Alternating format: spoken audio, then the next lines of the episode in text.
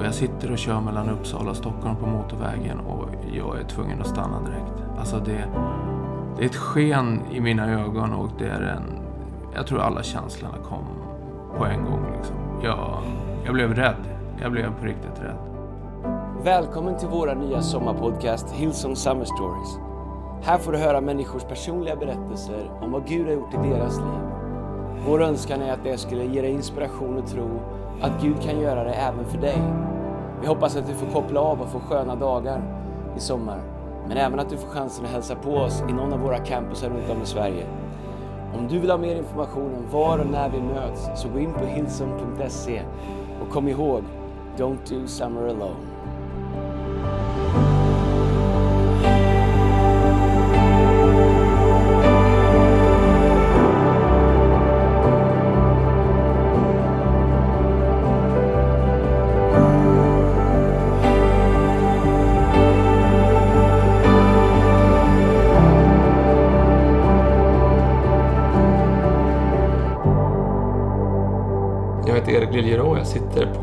Kontor här, Hillsons kontor i Stockholm city tillsammans med en god vän, Patrik Svensson.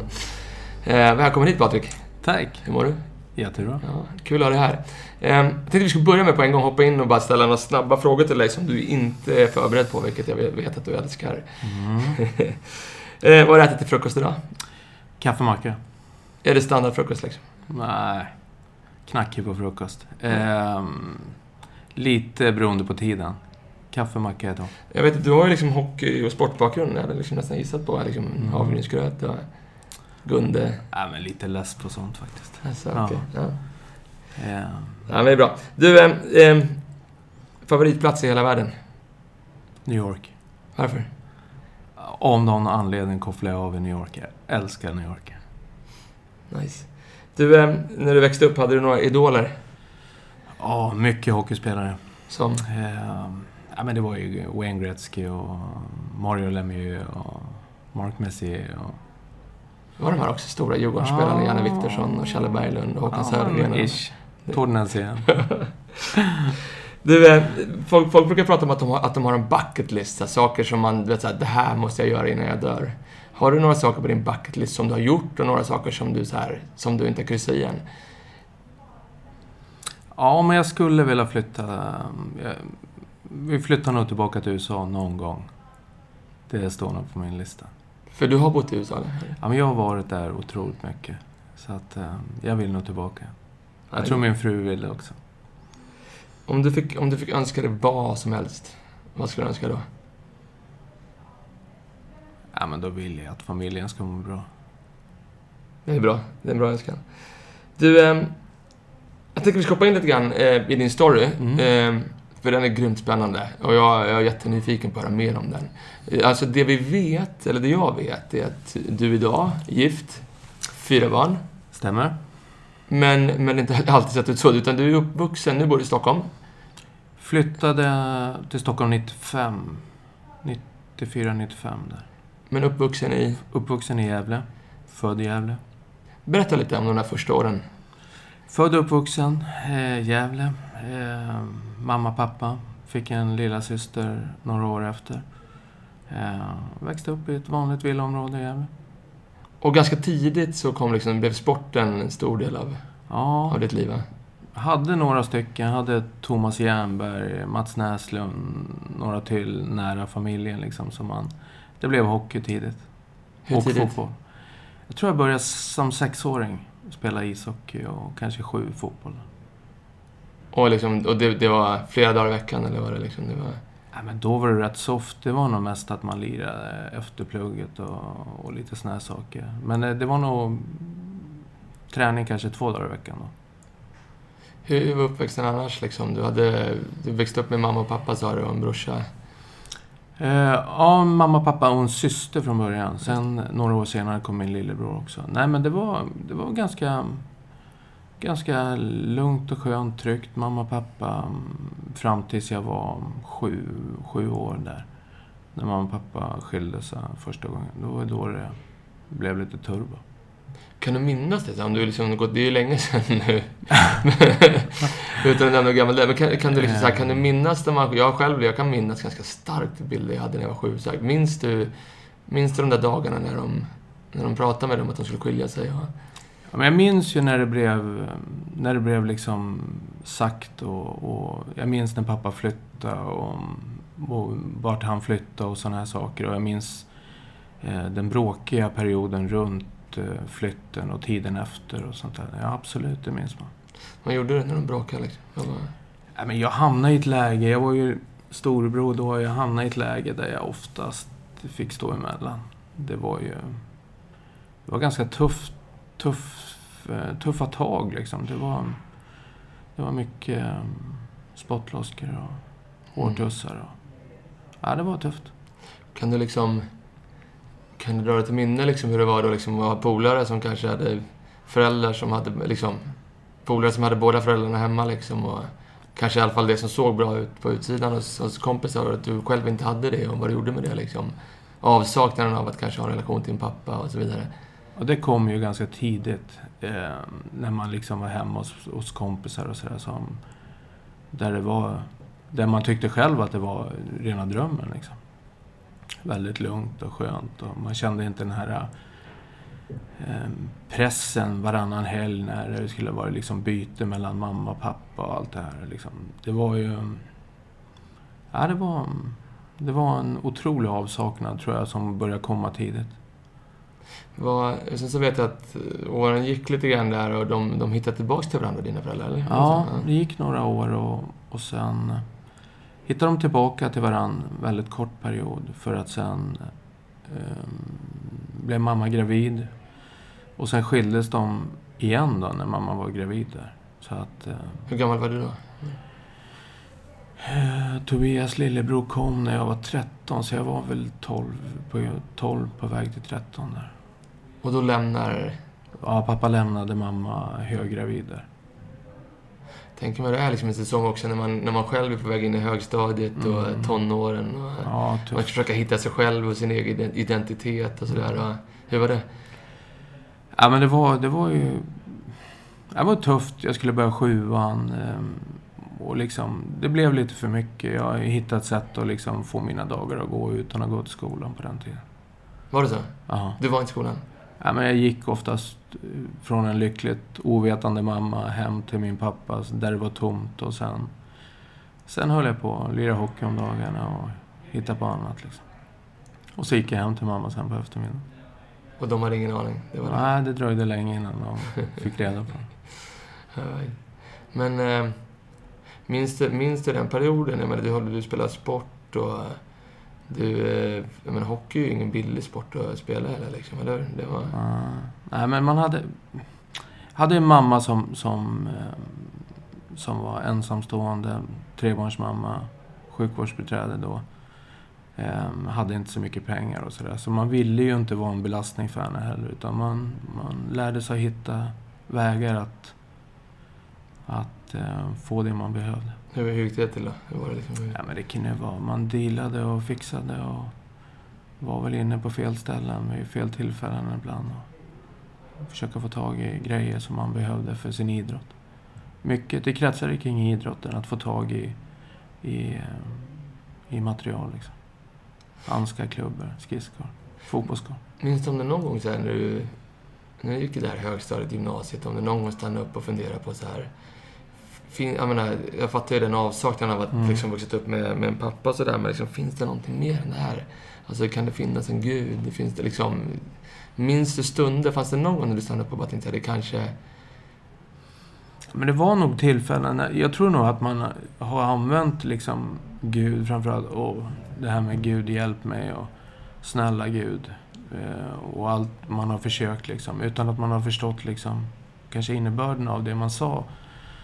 Men eh, ja men det var ju, det, har ju funnits ett tomrum, det har ju funnits en längtan efter någonting som har liksom krävt jättemånga år att inse vad, vad det egentligen har varit. Jag, jag vet att när vi pratade lite innan så sa du till mig på telefonen att, att när du, när du var i tonåren så lovade du själv att, att, att om du någon gång får barn Mm. så ska de aldrig behöva växa upp som du gjorde. Nej, det stämmer. Minns du det? Ja, det sa jag tidigt. Ja. Det sa jag. Att jag aldrig, aldrig någonsin skulle låta dem uppleva något liknande. Så, så hur gick det vidare då? Så du, du slutade gymnasiet och du Ja. går, börjar liksom leva fullt för, för hockeyn, va? Ja, det var mycket... Det var just i stort sett bara hockey och lite jobb då. Men, men mycket hockey. Och eh, det är väl hockeyn egentligen som har fått mig liksom. Jag har liksom aldrig haft tid att stanna upp och, och känna efter. Utan det har varit träning två gånger om dagen och oftast. Så att det, det är väl den som har fått eh, liksom, som har stimulerat mig under den här tiden tror jag. Vi stannar kvar lite grann den här tanken liksom att man, att man vill ge sina egna barn någonting som man själv inte fick. Liksom. Och, så, du, så du träffar en tjej, Ja, ganska tidigt. 19. ni får två barn ihop. Fick två barn ihop. Ja. Och, och ganska snabbt efteråt så separerar ni. Ja, Anton kom. Ehm, Jag var 24-25 där. Ehm, Och sen dröjde det några år. Vi gick isär först också, på samma vis som, som eh, mamma och pappa. Vi var ju inte, ingen tjafs så, men vi gick isär. Var isär ett år, kom tillbaka till varandra och så kom Tilda då. Ehm, Men, ehm, jaha. Och sen var ju cirkusen igång igen. Och så skilsmässa. Ganska Så- tidigt efter. Så den där önskan och den där saken du sa till dig själv när du var liksom... Gick var ju, sådär, gick ju sådär. Det blev precis tvärtom. Ja, men det blev lite... eh, Inte det här bråket på det Nej, sättet, nej. men, men eh, den andra biten gick jag i samma fotspår också. Vad tror du det beror på? Äh, jag vet inte, jag, det är en avsaknad. En, jag var ju rastlös själ. Jag har varit rastlös hela livet, Mm. liksom så. Men, men det har nog funnits en sorg inombords under hela den där perioden. En tuff period. Tror att det är liksom så. Någon jag läste någon bok. Eh, när man skrev så att det är svårt att ge en kärlek som man själv inte har fått. Ja, men det är ju tufft och när man tänker efter så är det ju otroligt sorgligt alltså. Mm. Att man gjorde egentligen ja, typ samma resa. Men, eh, men det som ändå gör att vi sitter här idag, som ändå Mm. är så här, får mig att känna sånt enormt hopp här. Det är starkt när du berättar Patrik, hela den resan. Det är ju liksom den här vändpunkten i livet. Mm. När, när liksom, ja men du vet den där, det som jag tror alla som sitter och lyssnar på det här också kan känna ibland. Det där liksom tillkortakommandet, liksom att ah, jag lever inte upp till rätt standard. Mina barn, jag är inte det för mina barn som de Nej. borde vara. Eller jag är inte den där mannen som jag borde vara till min fru. Och så, du vet så här. Och, men eh, vi som, och, som har hoppet i Gud vet ju om att vi kan dra från den källan. Kan inte Mm. du prata lite grann om liksom, hur den resan med Gud började? För att det är ju ett lyckligt slut på den här historien. ja, men fantastiskt. Ja, men det började... Egentligen så, så började det med... Vi hade ett, jag var ute på ett jobb. Ehm, jag är entreprenör idag och ehm, ehm, möter en, en tjej på, på, som eh, är ansvarig för den förskolan som vi bygger. Och där börjar ju min vändning på, på tillvaron kan man säga. I min resa med Gud. då. Och träffa henne och fattar väl inte riktigt då liksom. Jag, jag svor som en borste och, och hon var liksom vit som snö. Och jag, jag tänkte att nu ska jag ha någon möjlighet att prata med henne, måste jag ändra mig och, och såna här bitar. Så att jag försökte sluta svära tidigt. Och, Hur gick det? ja, men det gick bra. Det var, det var enkelt. Ja. Eller enkelt var det inte, men det är enklare än att sluta snusa. Eh, Men det var, det var en häftig upplevelse.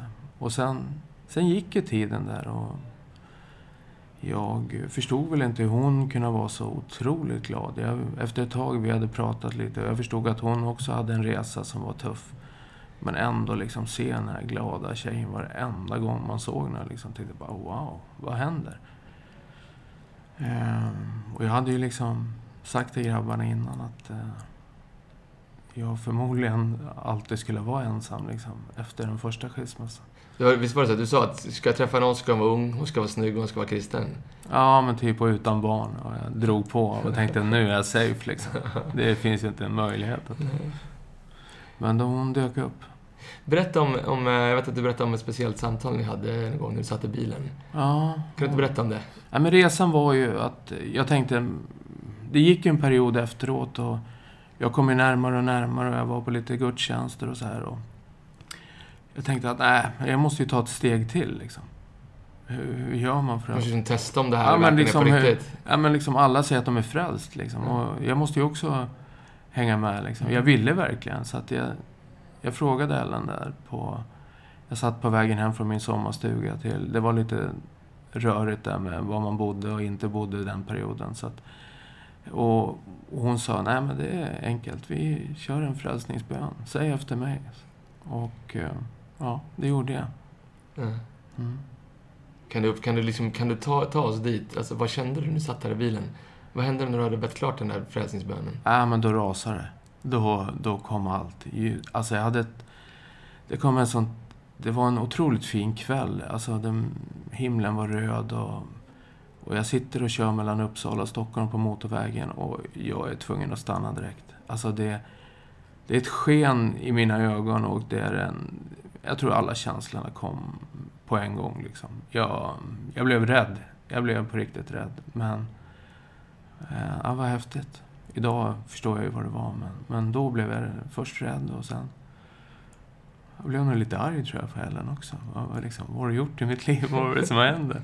Eh, men eh, hon var ju trygg och skrattade bara liksom. Och sa välkommen. Men du ser ändå tillbaks liksom som den stunden i, bil, i bilen där som någon Ja. form av vändpunkt i... Ja, men Mm. verkligen. Jag tog ju ett, ett aktivt, eh, coolt steg i mitt liv liksom, när, när jag verkligen sa orden. Det, det är klart, det, det är superhäftigt. Alltså. Mm, mm. Kan, du, inte- kan du inte berätta liksom, om den, den resan som du har haft sedan dess? Hur många år sedan är det här? Det hände i bilen, du blev frälst. Men det är över, det är över tio år sedan nu. På vilket sätt har det förvandlat ditt liv och förändrat ditt liv? Ja, men det har ju nu, och framförallt de sista åren, det, det tog ju många år för mig att förstå allting. Alltså hela, hela livet som kristen är helt nytt. Alltså. Det är ju mycket, mycket att förstå. Berätta om det. Hur var första gången? Nu- börjar jag komma liksom till kyrkor sådär. Liksom. Var det liksom... Ja, men? Jag tänkte ju liksom impa lite grann på, på Ellen där i början och börja läsa Bibeln. Första gången, och jag tänkte bara... Jag förstod inte... ett- Det var ju inte ett ord som... Jag fattade ingenting. Eh, och tänkte att det här blir tufft alltså. Men jag var ju ändå villig att, att göra jobbet, kände jag. Eh, jag tänkte, det är ju så många som, som har knäckt koden. Nu måste jag göra det.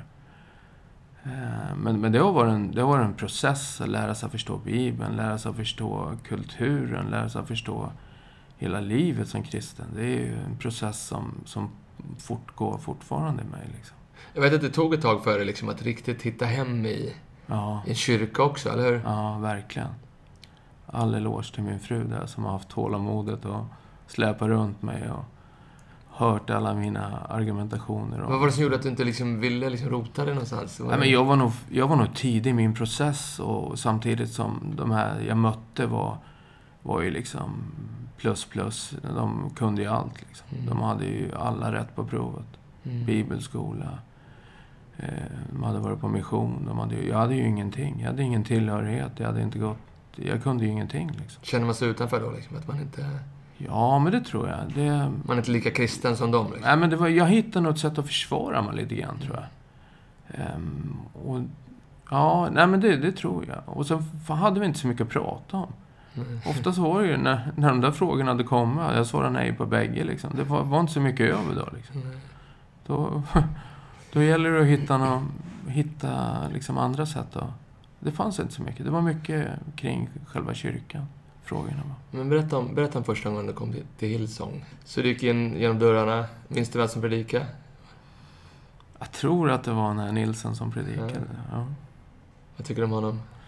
ja men han är helt ok. Han kan vara lite knepig ibland. Ja, men vi får göra ett eget eh, program om det där, tror jag. Ja.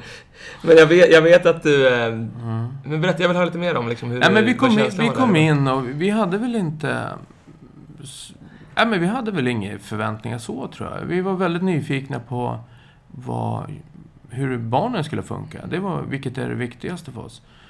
Och... Eh, och ja, men det var fantastiskt. Vi fick en otroligt bra start med, med barnen i kyrkan. Så, så vi var ju liksom fast direkt.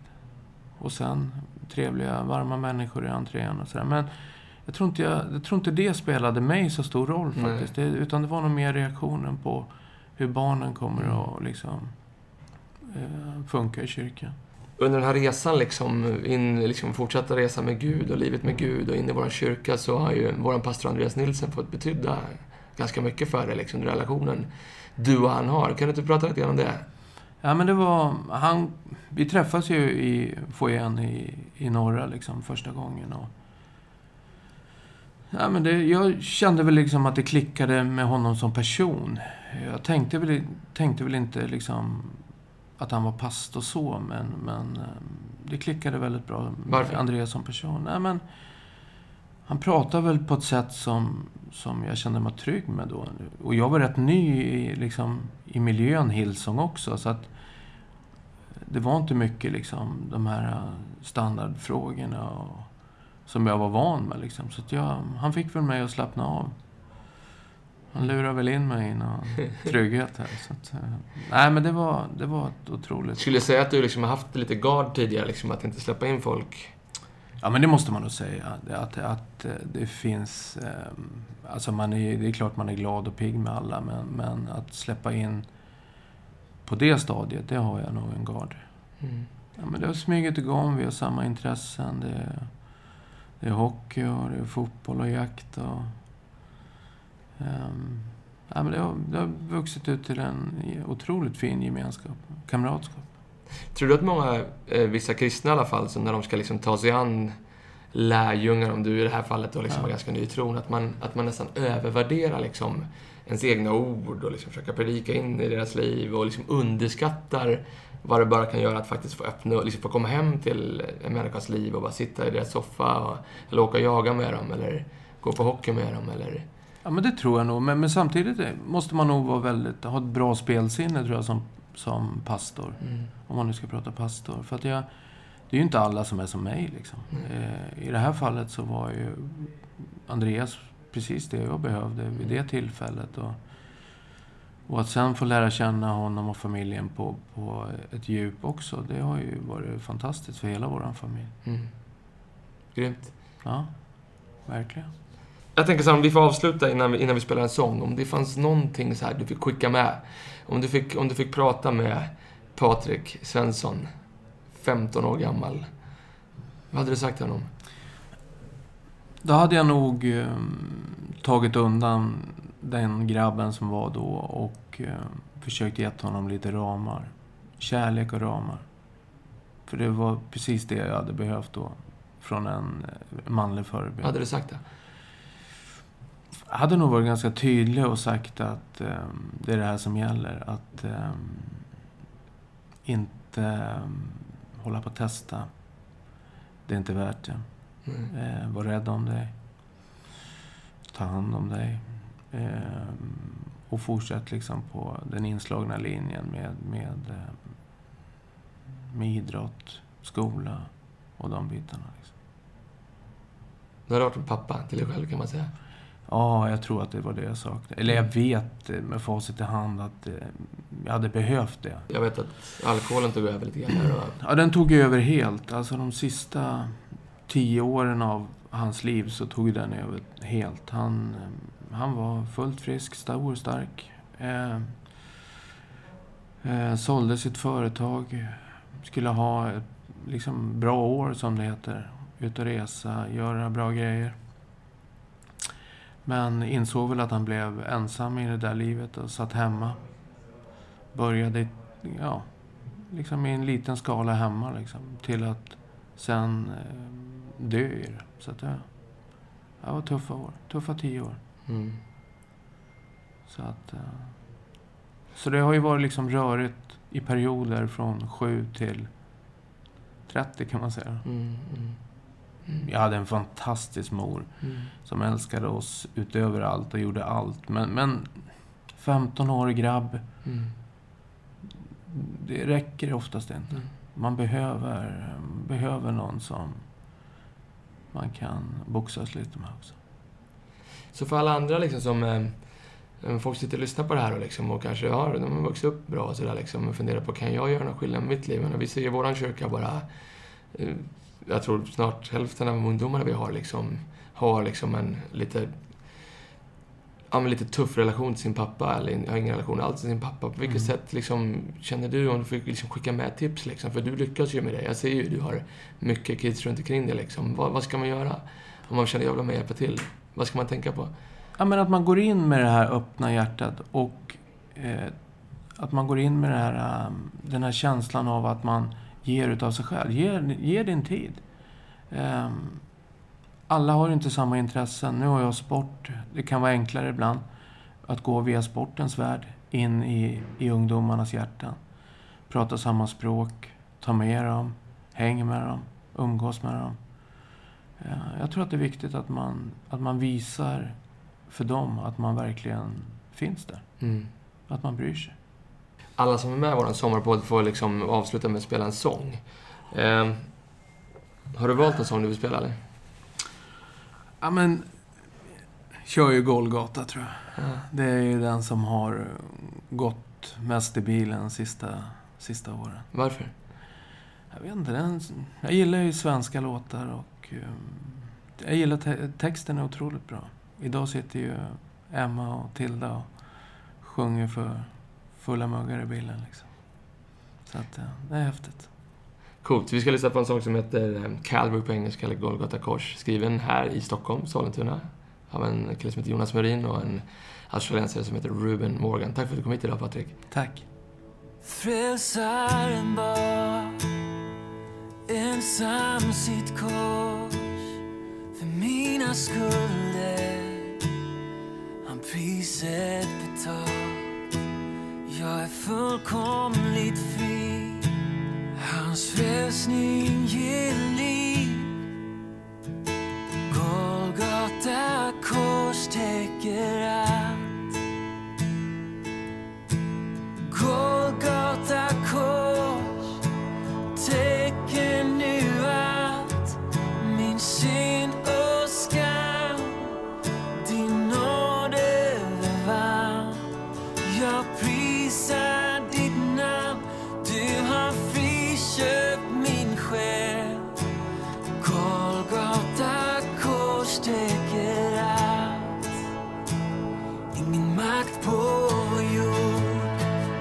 Varken död eller liv kan skilja oss från den nåd som du ger. Du är trofast och god, aldrig sviker